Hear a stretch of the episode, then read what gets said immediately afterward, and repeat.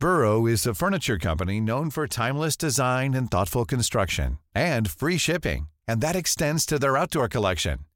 Their outdoor furniture is built to withstand the elements, featuring rust-proof stainless steel hardware, weather-ready teak, and quick-dry foam cushions.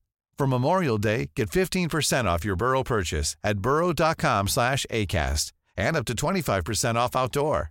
That's up to 25% off outdoor furniture at burrow.com slash ACAST. Ryan Reynolds here from Mint Mobile. With the price of just about everything going up during inflation, we thought we'd bring our prices down. So to help us, we brought in a reverse auctioneer, which is apparently a thing. Mint Mobile unlimited premium wireless. Have to get 30, 30, bit to get 30, bit to get 20, 20, 20, bit to get 20, 20, bit to get 15, 15, 15, 15 just 15 bucks a month. So, Give it a try at mintmobile.com slash switch.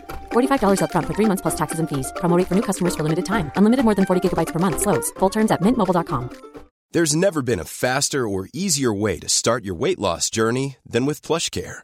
PlushCare accepts most insurance plans and gives you online access to board-certified physicians who can prescribe FDA-approved weight loss medications like Wigovi and Zepbound for those who qualify. Take charge of your health and speak with a board-certified physician about a weight loss plan that's right for you. Get started today at plushcare.com slash weight loss. That's plushcare.com slash weight loss. plushcare.com slash weight loss. Klara Monty Danielsson är född i Lund 1992 och är uppväxt på Galjevången. Hon lämnade Lund med två SM-silver och kan idag titulera sig såväl tysk som dubbel dansk mästare. I det här avsnittet av Lunds stolthet pratar vi om rivaliteten med vännen Maria Adler, att handboll är en förtroendesport, coronasäsongen som nästan tog knäcken på henne och flytten till Frankrike som ska hjälpa Klara få tillbaka kärleken till sporten igen. Det här är Lunds stolthet.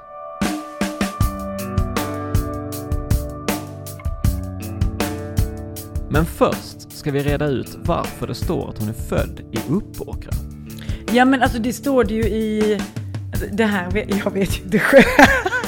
Folk har frågat mig detta pass också. Det står ju Uppåkra men alltså jag, jag, jag vet inte varför. Jag är ju född på Lunds lasarett om, om jag minns rätt. Alltså Lund är ju en handbollsstad i sig. Ehm, och nästan alla tjejer, alltså om jag minns rätt så tror jag alla tjejer i min klass på grundskolan spelade handboll i, i Lugi. Var det, var det därför du började spela handboll också eller? Nej, det är faktiskt så att min morbror, Roberto Monti, eh, spelade handboll och han eh, bestämde sig för att det skulle ju hans eh, systerson också göra. Så att min storebror fick faktiskt medlemskap. Jag tror han har ett av de yngsta medlemskapen i Lugi någonsin. Han fick ju det när de fortfarande var på BB. Eh, och eftersom min storebror spelade handboll så ville jag också spela handboll.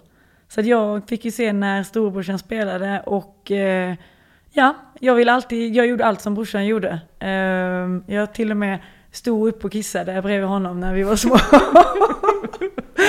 eh, så då ville jag också spela handboll, så det var så på den vägen det gick. Men det är de två sakerna ni har det är de två gemensamt. sakerna vi har gemensamt. Eh, men och Roberto hade spelat eh, Mm. själv ju. Mm. Ja precis, han spelade själv och det skulle han ju föra vidare i familjen liksom. Så jag tror största anledningen var att jag ville vara som min storebror. Eh, och sen hade vi ju förmånen att ha ett stort eh, lekrum i vår källare där vi kunde stå och skjuta, alltså där vi har skjutit hur mycket bollar som helst på pappa och varandra. Ehm, och det kanske också skapade ett intresse i tidig ålder. Har, eh, men har dina föräldrar, alltså du nämnde ju Roberto Mm. som då eh, indirekt tvingar in Ja men precis, ja, det var tvånget inne. Nej min, min mamma har inte hållit på med någon handboll.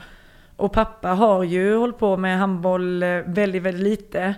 Ehm, han, alltså skulle man fråga honom skulle han nog säga att han var liksom en stjärnmålvakt. Ehm, men ja, jag tror faktiskt att det mest var så här korpen med polarna liksom. Om jag minns rätt. Men, Men han hade en bra match där som han... Ja, alltså han har ju, jag har ju skjutit mycket på honom i källaren och ehm, det, det gjorde han bra. Vad har han för räddningsprocent i källaren? Är det tidig ålder vi tar eller äldre? För Jag tycker du kan snitta hela... Ja, nej men då så, då tror jag det sjunker lite. Alltså faktiskt, det slutade, i slutet fick jag inte skjuta så mycket för när jag blev äldre så sköt jag hårdare och då blev de lite oroliga för väggen. När, jag, alltså vi, när jag och storebrorsan bara stod och kastade hela tiden. Eller så var det pappa blev eh, rädd. Att, jag sköt, att vi sköt så bra så han, ville, han skyllde på något annat, vem vet. Nu får ni akta inredningen. Exakt. Okej, okay, så ingen procenttal helt enkelt på vad hans... Nej, jag vet inte om jag vågar, jag vet inte, jag kanske inte är hans dotter då längre efter det om jag säger.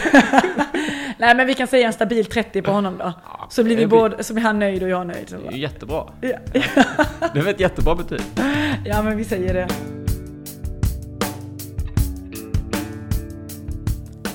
handbollen har ju alltid, alltså under sin uppväxt var det ju väldigt mycket så här, vänner betyder otroligt mycket. Och eh, eftersom att alla i min klass spelade handboll på grundskolan så följde det sig väldigt naturligt att man gjorde det liksom. Och jag hade otroligt många nära vänner eh, som jag gick i skolan med och som var i samma lag. Och då, då blev det en jäkligt kul grej. Och jag hade turen att många i min årskull som jag var väldigt tajta med ville fortsätta spela handboll. Eh, och jag tror att det är nog många som står och tänker 50-50 om när vi slutar eller fortsätta. Men fortsätter vännerna så fortsätter man, men slutar vännerna så slutar man. Och där hade jag ju och ett stort gäng var vi som fortsatte och det var inte bara folk jag gick i skolan med utan bara vi var ett otroligt tajt 92-gäng i Lugi. Och många ville fortsätta även när vi startade gymnasiet. Ehm, så jag gick ju idrott natur med inriktning handboll då. Och det följer sig väldigt naturligt. Ehm, egentligen ville jag gå på katte för att storebrorsan gjorde det. Så jävla, ja, så töntig. Eh, nej men han hade talat så gott om katter så det ville jag också gå på katte. Men ehm, sen blev det Polhem och eh, det är jag otroligt glad över i, idag. Um, både för att det gav mig andra förutsättningar med handbollen. Uh, vi hade ju mycket sena matcher, vi var på Europaturer och, och det gjorde att ehm, jag fick kanske ett annat stöd uh, från skolan än vad jag hade fått annars. Där det var att kom vi hem riktigt sent på natten så kunde jag få sova uh, lite längre så att jag kom med energi till skolan istället för att tvinga mig upp sju på morgonen eh, om vi kommit hem fyra. Så att, eh, och att jag hade en helt fantastisk klass. Så det, nu eh, vet jag inte om jag trampar någon på tårna, men jag vill tro att idrottsklasser får eh, ja, men speciella sammanhållningar. Eh, för att alla har lite ja, men, vi hade ju inte samma idrott allihopa, men alla brann ju för en idrott och eh, att eh, det tror jag skapar en sammanhållning. Eh, jag att man stöttar varandra och pushar varandra i det liksom.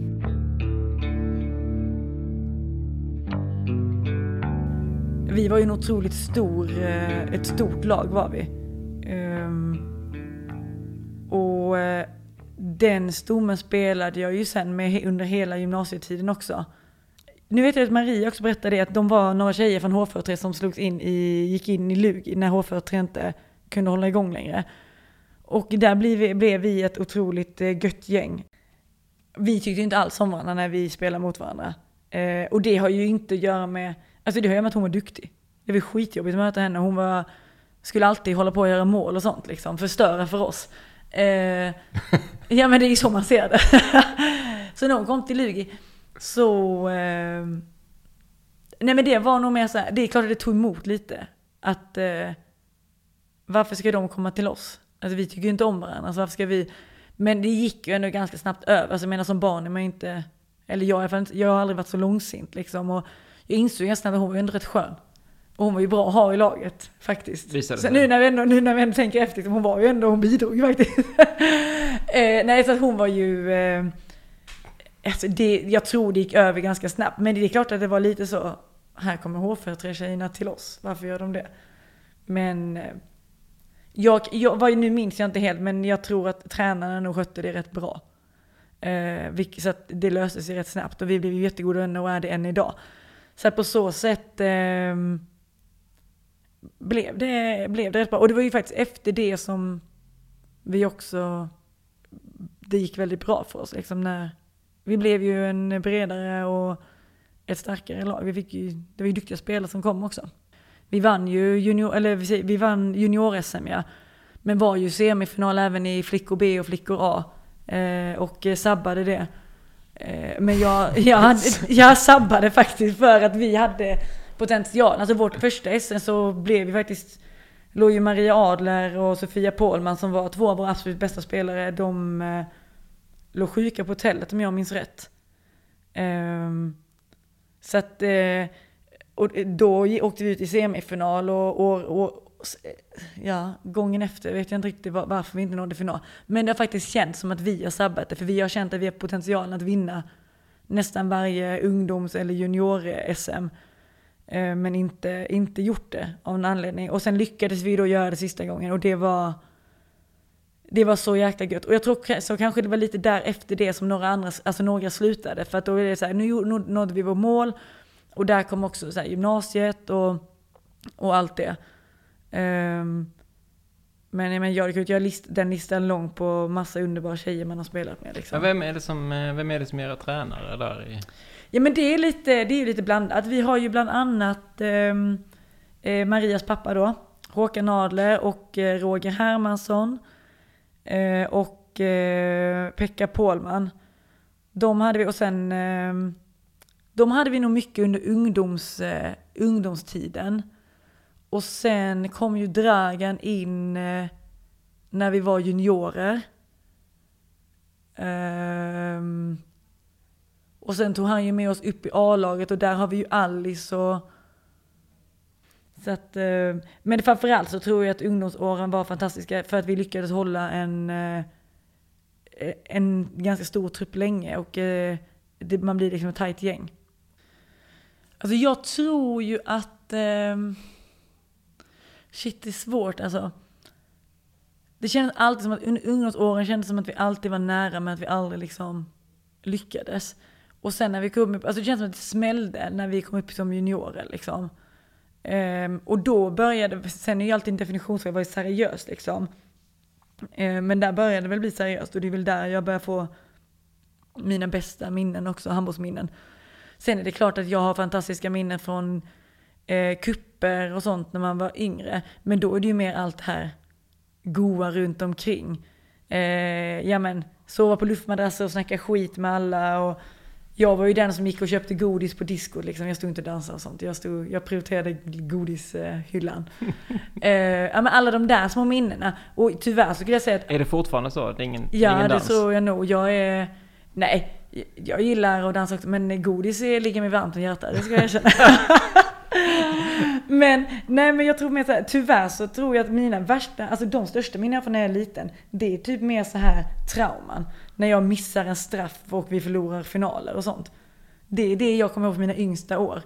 Ehm, känns det som. Varför, varför minns du dem så väl? Nej men jag vet inte. Ehm, Kan du komma ihåg det fortfarande ibland? Kan det komma upp i huvudet? Liksom, eller? Alltså det är ju aldrig så att det kommer upp i en situation på en match. Så att det liksom, men absolut, om någon skulle säga, alltså det är nog, så här, jag minns så väl att vi, om någon frågar så här, "Ah, men vad är ditt värsta handbollsminne från när du var så här, vad, vad sticker mest i hjärtat, vad, när du?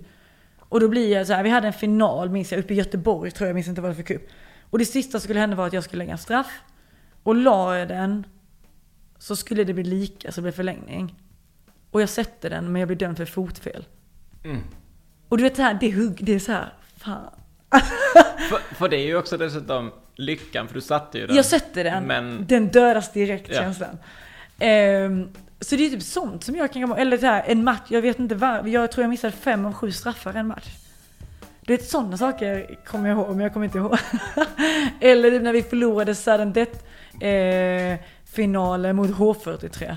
Jag vet inte om Maria berättade. nej, det gjorde hon inte. Det var riktigt hemskt alltså. Jag punktade henne och så, så tror jag hon punktade mig eller någon annan. Och så var, var det då första målet vi vinner. Och det var sånt riktigt skitmål som gick in i h Alltså det var ju värsta som kunde hända när man var liten lugeknuda ju. Alltså.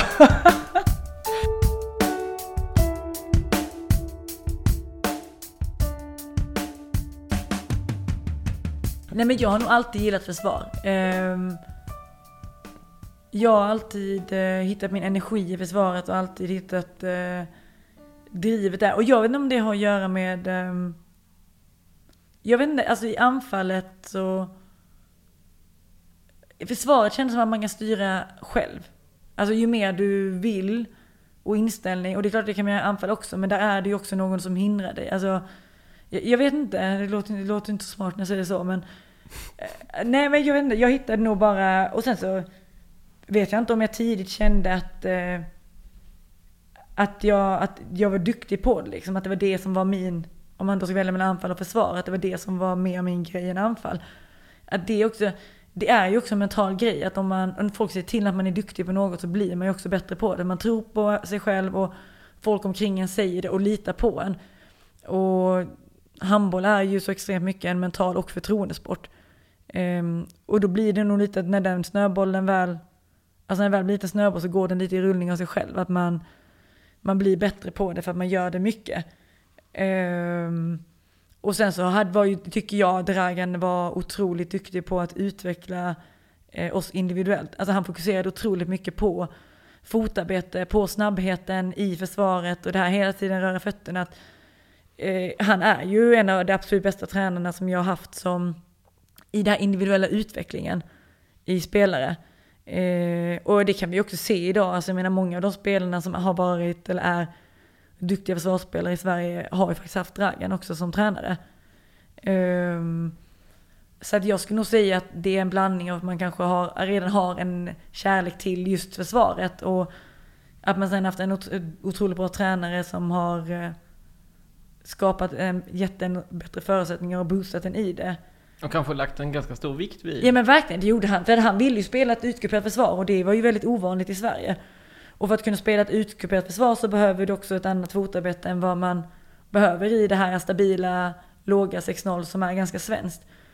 Eh, så han la ju en grund i både vårt antagligen tankesätt och i vårt sätt att jobba. Eh, som har följt med och gett oss eh, otroligt bra förutsättningar för att spela försvar. Liksom.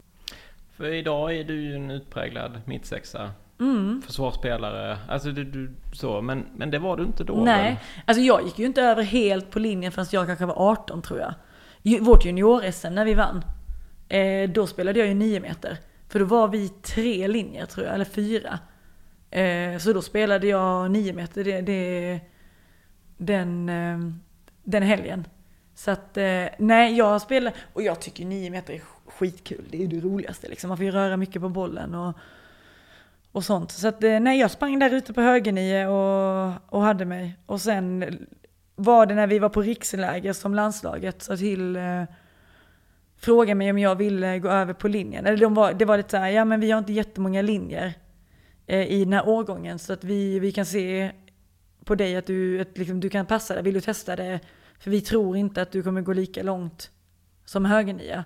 Så att och det kan jag väl både ångra och eh, vara tacksam över idag. Eh, alltså ångra att jag gick över på linjen, för det hade varit kul att se hur långt han kunde gå som 9 spelare Men det är ju extremt svårt att säga. Eh, samtidigt som jag är tacksam för att de kanske förde över mig där, om det är det som tagit mig dit jag är idag. Nej, det är svårt att veta mm. såklart. Men, och, och höger nio, du spelar aldrig mitt och inte vänster nio? Nej, alltså jag tyckte ju mitt och vänster nio var det roligaste.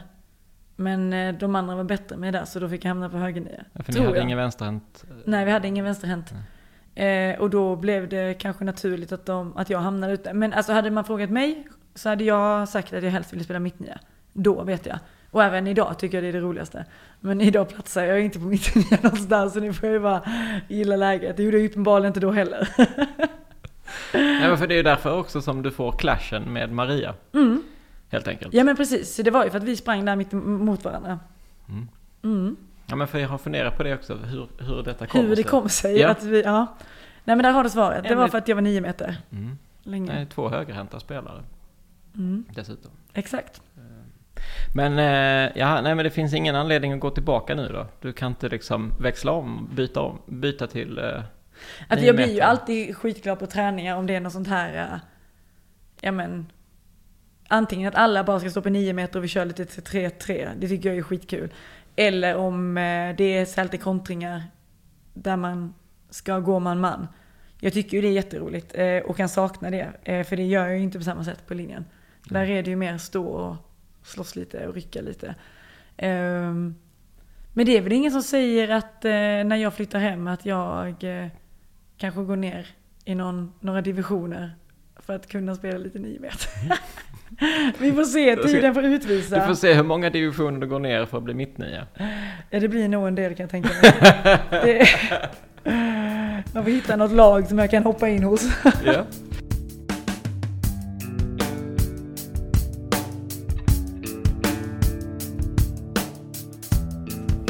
gammal var du när du kom till A-laget förresten? Men jag tror, om jag minns rätt, så tror jag jag gjorde min första match när jag var 16. Eh, men då var jag fortfarande inte, alltså då tränade jag bara med, eh, jag tränade med juniorerna. Eh, men ofta körde vi ju dubbelträning, alltså där körde vi ju dubbelträningar ibland och det kan man ju tycka idag kanske, eller idag förstår jag inte hur jag orkade det. För då tränade man en och en halv timme med juniorerna och sen gick man ju direkt in i A-hallen och tränade en och en halv timme med damerna. Så det var, det var liksom min, min introdu, introduktion för damlaget var ju att jag dubbeltränade. Och sen under den säsongen blev jag inkallad till någon match när de hade någon skada eller sjuk. Eh, och sen tror jag att året efter där, då gick vi, var vi ju ett gäng, om jag minns rätt, som gick upp i A-laget. Eh, och det var väl, det var väl det året Dragan tog över damlaget tror jag. För med Harris tror jag bara att jag spelade en enstaka match. Jag tror inte jag var på kontrakt då. Var det det som var ditt mål när du... Ja men det var det ju.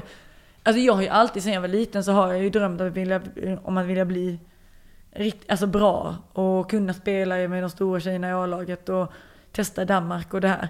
Ehm, så att nej, att komma upp i A-laget var ju, att träna med dem var ju extremt motiverande och extremt tufft. Men jag fick en väldigt, ehm, jag fick en eh, väldigt fint bemötande av dem. Ehm, de, alltså det är klart att de var hårda och tuffa liksom, men det, det skulle de ju också vara för att man ska lära sig. Så att eh, jag fick bara alltså, mer blodad tand liksom. Och, och ville det ännu mer. Och det motiverade och drev mig otroligt mycket. Och sen tror jag också det hjälpte där när vi, man fick A-lagslaget att vi faktiskt var ett gäng som gick upp tillsammans. För då kände man sig också trygg i den lilla gruppen. Mm. Att man inte själv gick upp där och blev introducerad till, som ett nytt lag. Utan nu var ju ändå en tredjedel av laget var ju typ oss. Eh, det var ju en ung satsning i Lugi. Eh, och bara det skapade också en trygghet. Och att Dragan då som jag spelat för i juniorerna följde med upp. Att man, man kom in där i en liten trygghetsbubbla liksom. Men för, för den här perioden eh, i, i damlaget det är ju liksom präglad av inte minst två finaler.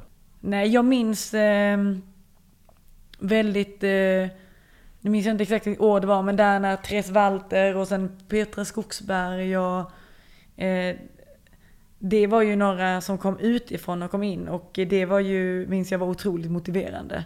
Eh, och jag såg upp väldigt mycket till dem. Och idag inser jag ju vilken, hur jävla viktiga de var för laget. Att komma utifrån med en annan, den här danska kulturen. Eh, att bära in den i laget. Och jag tror att det var mycket det också som kanske gjorde att vi, vi var bra. För att det är lite en annan eh, eh, lite annan go i det på ett annat sätt. De kommer ju där och var extremt tuffa och hårda liksom. Det är det här som gäller. Och eh, det är jag otroligt eh, glad över. Och sen att de är två fantastiska människor utanför banan också gör ju det bara ännu bättre. Ehm.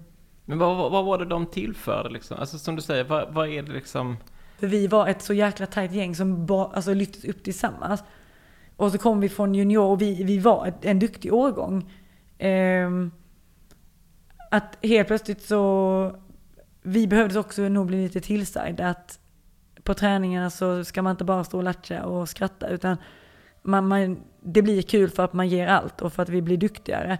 Eh, så att det de gjorde var nog mer att få oss att förstå att vill man vinna så måste man också investera liksom mer i det. Alltså de får ju en att inse, alltså de jag säger ja men jag vill utomlands, ja men Klara då måste du ge mer på träning eller du måste gå och styrketräna mer för att eh, just nu är du liksom för lätt om du ska spela linje i damm. Alltså sådana saker att ibland en tränare kan stå och säga det till en om vuxen men några gånger behöver man kanske höra det från någon annan som är aktiv för att man verkligen ska förstå. Alltså det blir svart på vitt liksom. Eh, och jag tror att det var, för mig var det i alla fall det, så kan jag ju inte tala för alla men för mig var det en motivation att se hur de investerade sin tid och sitt engagemang i det för att man ska ta nästa steg liksom.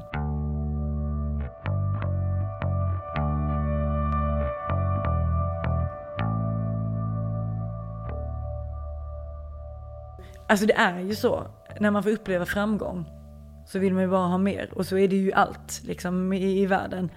Eh, och positiva och härliga minnen och stunder. Vi gör ju bara man, vill skapa fler.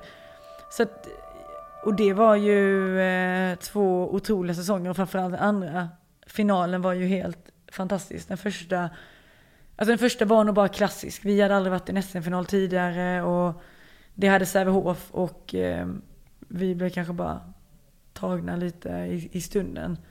Um, det du, missar, inte... du missar ingen straff där? Jag missar ingen straff där och blev tagen för fotfel. Eller satt den och blev tagen för fotfel. Nej men jag tror nog bara att den första finalen där, så här efterhand så blir det ju typ, vi var där och, och försökte lära. Eh, även om man ger sig in i final alltid för att vinna. Men vi, vi, var, vi var ju inte där liksom. Eh, och den var också, den finalen var, alltså många av oss unga satt mycket på bänken den matchen. Eh, alltså jag kan nästan tänka mig att det kanske bara var Maria som spelade mycket mm. den matchen. Att eh, jag och Anna var nog mycket bara försvar och alltså vi hade inte så stora roller i den finalen. Men det var ju en otrolig erf nyttig erfarenhet för oss att göra och sen hade vi året efter då i final och det är bara det att vi hade varit med året innan och kanske inte spelat så mycket men vi var där och fick uppleva allt omkring.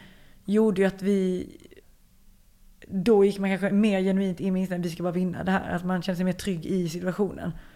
Och jag tycker själv att det låter så jäkla dumt att man, att man inte kan agera på samma sätt i första matchen. Det var roligt att du uttryckte det så, men handboll är en förtroendesport. Ja. Alltså det där med förtroende, det kan man ju prata om hur länge som helst, men man kan ju se en spelare som blir köpt till, eller som går till ett lag och har varit eh, toppspelare liksom, och sen är ganska genomskinlig i nästa lag. Och det handlar ju om att man inte kanske har förtroende från tränaren eller det är att man inte, som du säger, att man inte har förtroende till varandra på banan, att man inte vet vad man har varandra riktigt. Och då kan man gå från att vara ligans bästa spelare till att bara vara en medelmåttig för att man inte Ja men har självför, alltså, och så fort självförtroendet börjar svikta så är det riktigt svårt att prestera. Um, och då behöver man ju ha trygghet omkring sig och förtroende för varandra liksom. Eh, vi är, har ju en förmåga och kanske framförallt eh, vi kvinnor att, nej men att vi tänker lite för mycket. Alltså ibland kanske vi bara ska bara skitsamma vad som händer, nu bara tutar och kör vi. Att vi ibland tänker för mycket på konsekvenserna på banan och kanske lite så här, ja men nu måste jag göra det här för att annars byts jag ut eller annars så tycker inte de att jag är bra. Och där tror jag att vi eh, snör in oss för mycket på det istället för att bara tuta och köra och självförtroendet går, går ner lite för snabbt liksom.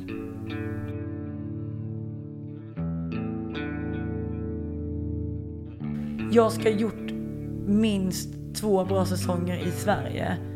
För att jag hade ju hört att Danmark är så pass mycket hårdare. Att om inte jag, alltså är inte jag en duktig spelare i svenska ligan så kommer jag inte klara mig så bra i den danska ligan. Säsong efter säsong? Så att ja, säga. Mm. precis. Eh, så det hade jag ändå sagt till mig själv, att jag ska ändå kunna kolla tillbaka på min säsong. Det är klart att man alltid har svackor, alltså upp och ner, liksom perioder. Men jag vill ändå kunna säga så här, jo men jag känner mig ändå stark. Eh, den här säsongen är jag nöjd med. Eh, till stora delar. Och det vill jag nog kunna säga till mig själv minst alltså två, tre år efter varandra för att kunna, ja men för att jag, folk har varit till mig, det är mycket tuffare. Och jag menar, då hade, kände jag ju också Maria som hade åkt och Natti och Hagman. Och då var jag lite så här att, ja, men om jag ska åka till Danmark och det blir tufft, då måste jag ha så pass mycket självförtroende att jag i alla fall känner mig trygg med mitt val. Att jag är så här, ja, men jag, jag var redo för det här, även om det inte går bra nu. Så är jag ändå så pass trygg i, i valet och att ja, men jag har ändå gjort tre bra säsonger i Sverige, så detta var nästa steg, även om det är ett tufft steg. Eh, så det minns jag att jag tänkte att jag ska kunna vara så pass stark i mitt mentala. Eh, att om första säsongen är skit, för det sa många, alltså första året är riktigt tufft. Det är nytt språk, det är nytt land. Eh, flytta från familj och vänner och allt det här. Eh, så liksom tvivla inte på dig själv då. Och då kände jag att ja, men då ska jag verkligen känna att jag har gjort det bra i Sverige innan jag åker. Så det var väl det som eh, gjorde mycket. Plus att jag fick, eh, jag pratade, det var ju Randers jag gick till då, och eh, så utbytte man ju konversationer, eller ha en dialog med varandra och det, det kändes så pass bra att jag kände att det var, det var läge att ta. Plus att Johanna Westberg spelade ju i Randers. Eh, och det kändes eh, ja, men skönt och tryggt att eh, gå till en klubb där det var en annan svensk. Och jag hade ju spelat med Emelie i Lugi.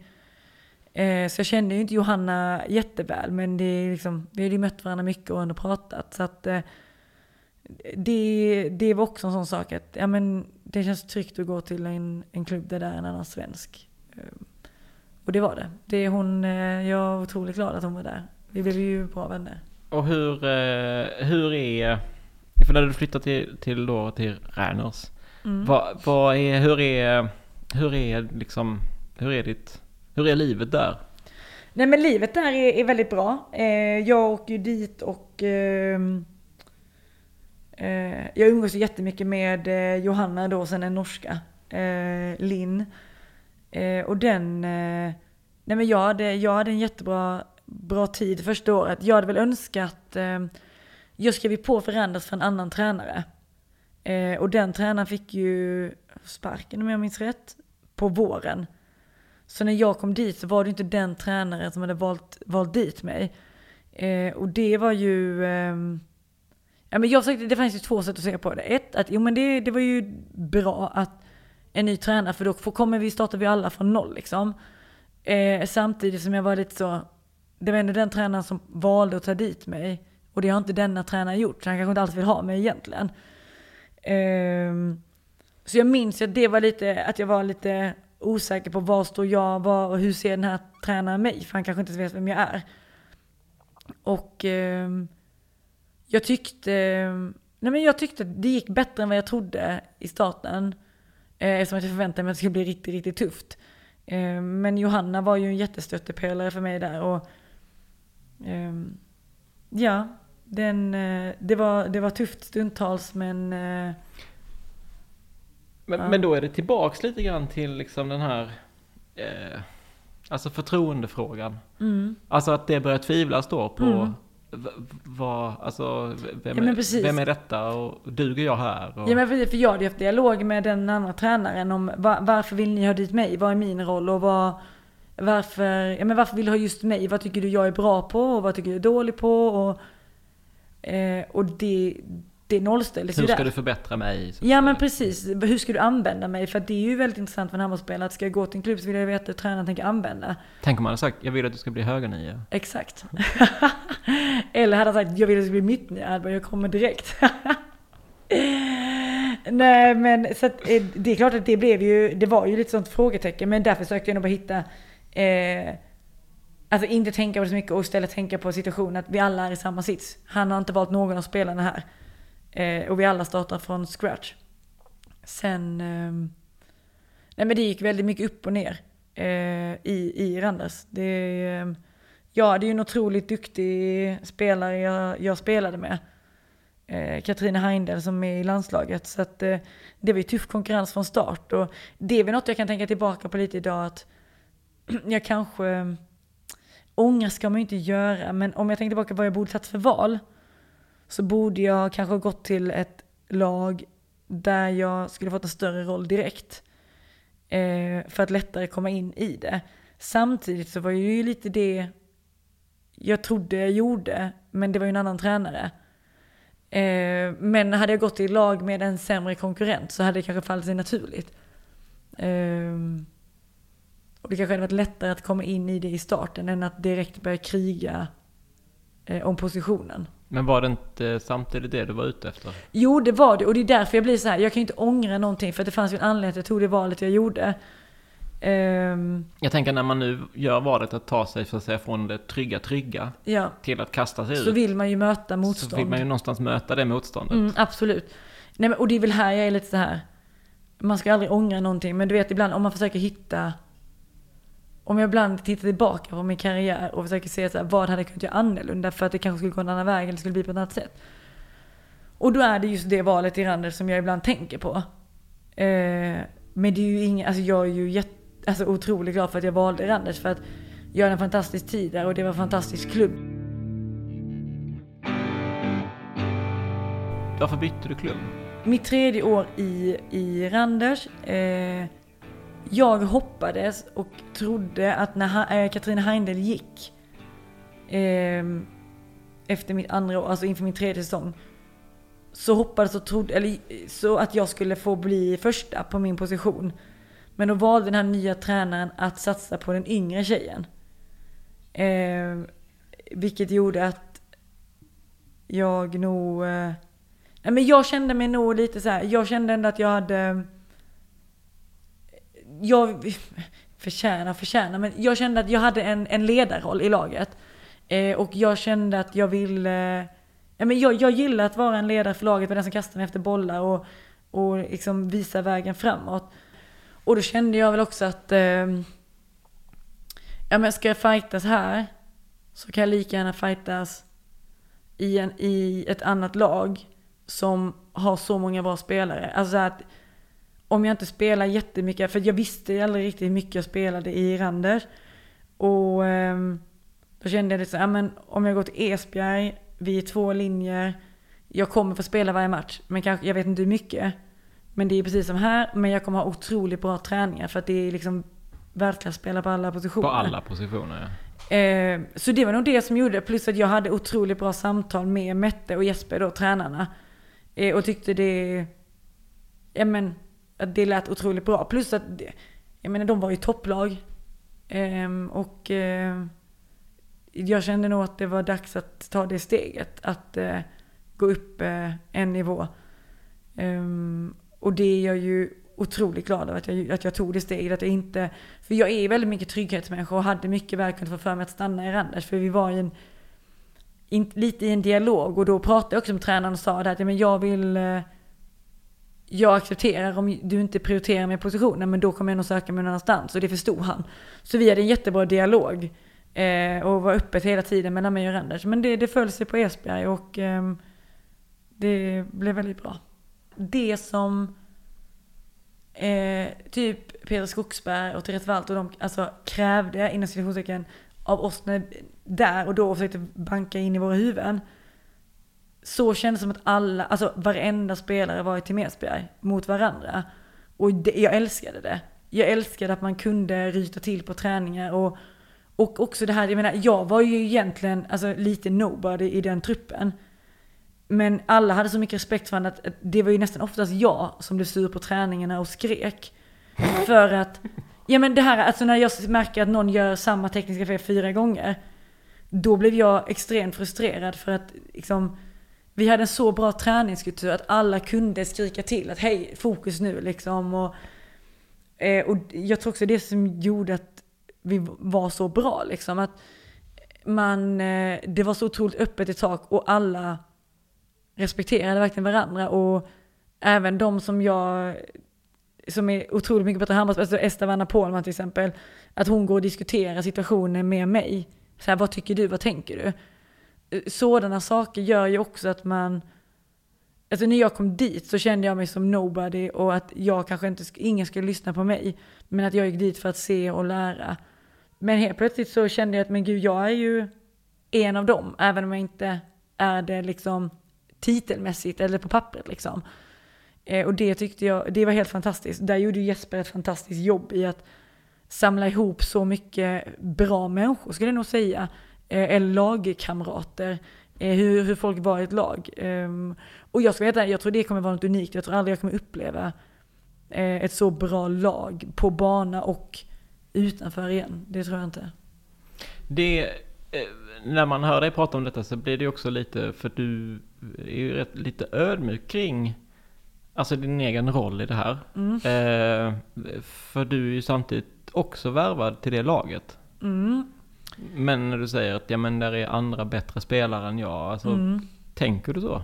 Jo men det gör jag ju. Alltså, i Lugi var jag ju en spelare där jag ibland kunde känna så här, att om jag hade gjort en dålig match så var det mitt fel att vi förlorade.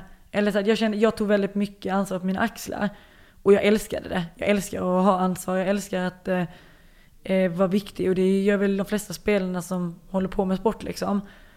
Men här kände jag ju att, till en start i alla fall, att jag kommer ju aldrig, jag kommer nog aldrig vara den som avgör. Eller jag kommer nog aldrig vara den som eh, ja, men är med i de avgörande situationerna. För att det var så späckat med bra spelare liksom. Eh, samtidigt som Jesper och Mette fick värvade mig och sa liksom att vi, det vi ser i dig, de kvaliteterna, är ju någonting vi vill ha och vi kommer utnyttja. Och jag har ju, jag tror bara det var en match under hela min tid i Esbjerg som jag inte var inne, inne liksom och spelade. Eh, så de använde mig absolut. Eh, och eh, nej, jag, jag, vet inte, jag är, jag men, det är ju också, när man kommer till ett sånt lag så och det är väl det jag sa innan så här, att ibland kanske man bara ska vara kaxig och skita i vad alla andra tycker och tänker. Ja, det, det kanske, det, det kanske hade varit en fördel för mig, jag vet inte. Eh, men jag har ju alltid varit väldigt mycket lagspelare. Eh, på gott och ont såklart. Att man lägger alltid, jag har alltid lagt laget före jaget liksom. Ehm, eh, och eh, det kan jag absolut kanske ha hämmat min utveckling i vissa fall. Ehm, samtidigt som att jag tror inte, jag är inte personen som kanske hade Nej men jag vet inte, jag är inte personen som hade kunnat eh, stå bakom att ta massa egoistiska val för min egna del om, om laget skulle lida av det. För att jag i längden ska bli en bättre spelare, tror jag. Um, ja, det, det är en svår, eh, en svår, svår sak att prata om tror jag. Det här är ju, alltså känsligt ska jag inte säga, men det är ju fortfarande en dröm jag har och alltid har haft att vara i landslaget. Och tycker det är ganska jobbigt att jag inte, ehm, um, ja men att jag inte har lyckats uh, slå mig in där. Och nu kan jag säga så här att nu är det inte, jag vill det fortfarande, men för mig är, alltså jag är också realist och jag inser ju och ser att Anna och Linn, alltså Anna Lagerqvist och Linn Blom, de är ju helt fantastiska de gör ju det helt fantastiskt bra, både i anfall och försvar. Och, um, jag ser ju inte att det är någon som kan ta bort dem från sina positioner. Uh, så i så fall i, i ser jag ju att, ja men i så fall vill jag ha den där tredje platsen för att kunna vara va där och vara, ja men få vara med om detta och ta på mig landslagströjan igen och det är en stor dröm. Eh, samtidigt som jag kan förstå och se att eh, ska man ha en tredje linje så kanske man ska börja titta på yngre alternativ och det här. Och jag känner väl att, men, jag vet inte, jag har, eh, jag har stått där och bankat eh, på porten liksom sen juniorlandslagstiden tog slut. Och det är svårt för mig som spelare att sätta finger på vad det är som, som gör det. Och jag tror, och det är där, nu kom, då kommer jag tillbaka till det här med mina val av klubbar. Att jag kanske inte har gjort så smarta val om man ska titta landslagsmässigt. För att ska du ta en plats i ett landslag, om du inte, om du inte redan är med, så behöver du ju visa dig. Du behöver ju mycket speltid. För att du kan säga, ja jag tränar bra eller det, men om du inte visar så har de inget att gå på. Och, och där tror jag att jag har hamnat i en liten dum situation. Att jag har tyvärr eh, kommit i, i, i lag med bra konkurrenter, vilket har gjort att jag har fått kämpa mycket på träning, jag har fått bra träningar. Men att jag kanske inte fått den mängd av speltid som behövs för att kunna lägga i grund för att, ja men jag tar ut henne för att hon har faktiskt presterat så här över lång tid. Um, det, som, det som du själv sa när du, innan valet att gå utomlands. Mm. Jag vill ha tre bra säsonger mm, innan exakt. jag går ut. Och det, var, och, och det var ju också då jag fick min debut i landslaget efter liksom det var första gången jag blev uttagen i landslaget efter att jag gjort några bra säsonger i svenska ligan. Och då hade jag ju där och då bevisat vad jag kunde på den nivån. Och sen så togs jag ut, sen så flyttade jag till Danmark och då är det ju en ny nivå jag måste bevisa. Um, och det är väl, ja, det är jättesvårt att svara på varför inte, varför inte jag lyckas ta en plats liksom. Men eh, först och främst är det ju att Anna och Linn har varit så otroligt duktiga. Eh, att eh, det är väldigt svårt att, att, att ta en plats eh, från dem. Eh, och det har jag inte förtjänat de sista åren. Ehm, och det är ju mycket för att jag kanske inte har fått eh, så mycket speltid. Och det var också därför jag ville byta från Esbjerg. För jag kände så här, nu är kanske min sista chans att, att eh, liksom få en plats i landslaget inom det närmaste året eller åren. Och då måste jag spela mycket. Och därför ville jag, trodde jag att jag valde en, ett lag eh, där jag skulle få spela mycket. Eh, så att, ja men, Axner eller Signell då eh, som var innan, att de skulle få se mig. Eh, för ser de inte mig så kan de ju inte ta med mig, för då finns det ju inget att argumentera för. För tanken måste väl också vara, om jag går till Esberg så är också kanske chanserna ännu större. Ja, men, och det var ju det jag tänkte så här, men går jag till det laget att spela i ett så bra lag och möta, alltså så här, spela Champions League och, och allting, då kanske jag inte behöver lika många minuter för att bli sedd. Nej. Eh, ja. Nej, Låt det bli ett frågetecken. Nej, så det, det är... Men jag drömmer fortfarande om det och det har alltid varit min största dröm. Och att få bära landslagströjan, jag har alltid älskat det.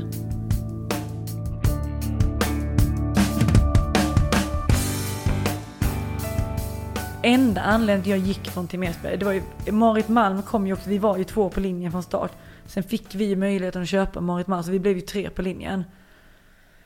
Så jag menar under alla mina år i, i Danmark så har jag ju konkurrerat med landslagslinjen. Alltså Katarina Heinde som är första linjen i danska landslaget och sen med Vilde och Marit som är landslagslinjer i norska landslaget. Um, och det var väl lite det jag kände att så här, nej nu, eh, jag älskade min tid i Esbjerg och enda anledningen jag ville därifrån var för att jag ville få en större roll. Jag, vill, jag ville känna, det här jag sa, jag vill känna mig viktig igen på ett annat sätt.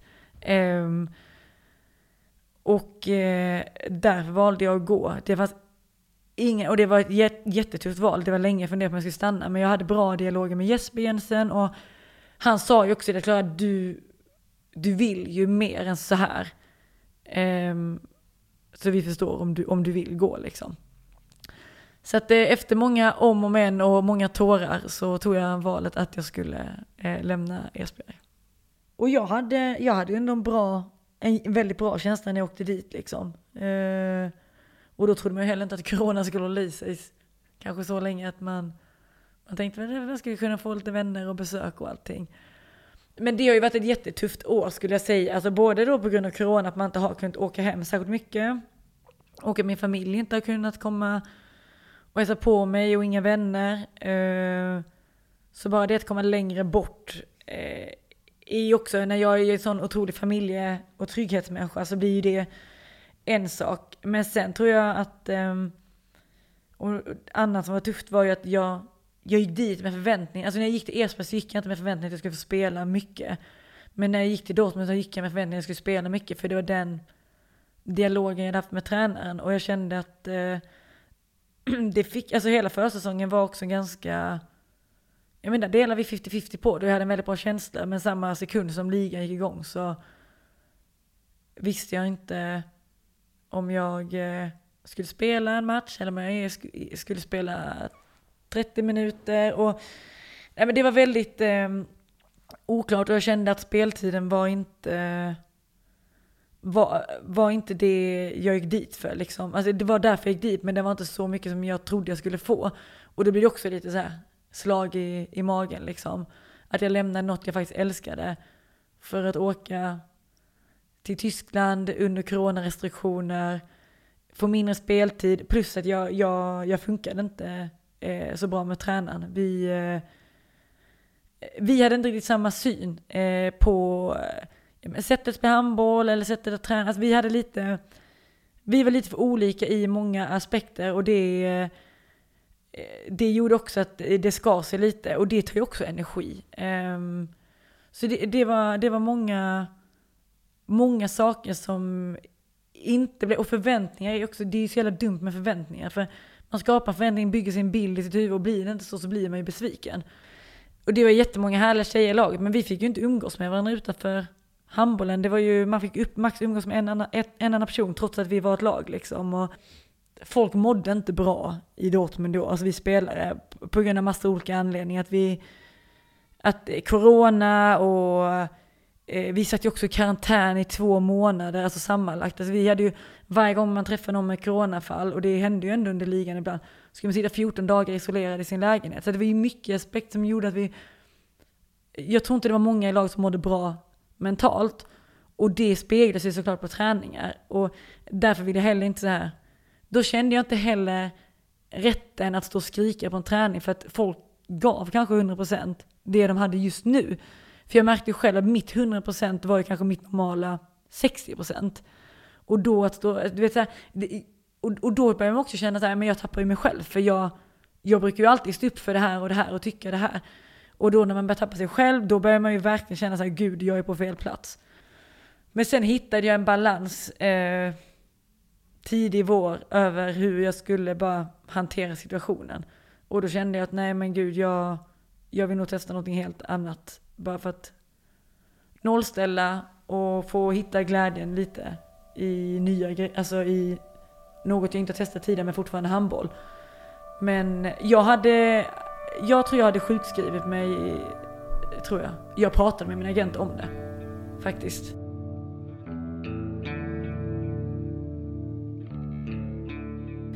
Jag har faktiskt också hört om andra spelare som har gått till den här klubben under den här tränaren. Som har varit lite trötta på handboll och haft en jobbig upplevelse i en tidigare klubb.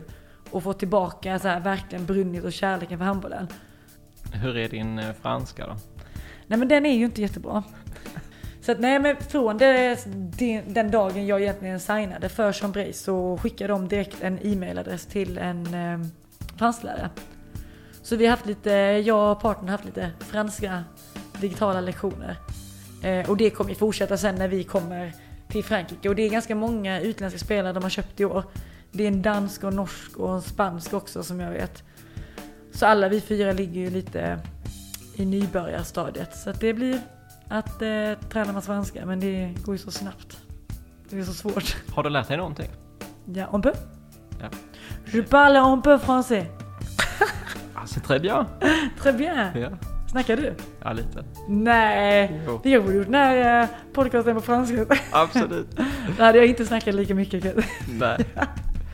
Eh, stort tack för att du ville vara med Klara. Tack så mycket. Det var jätteroligt att ha dig här. Detsamma. Att vara här.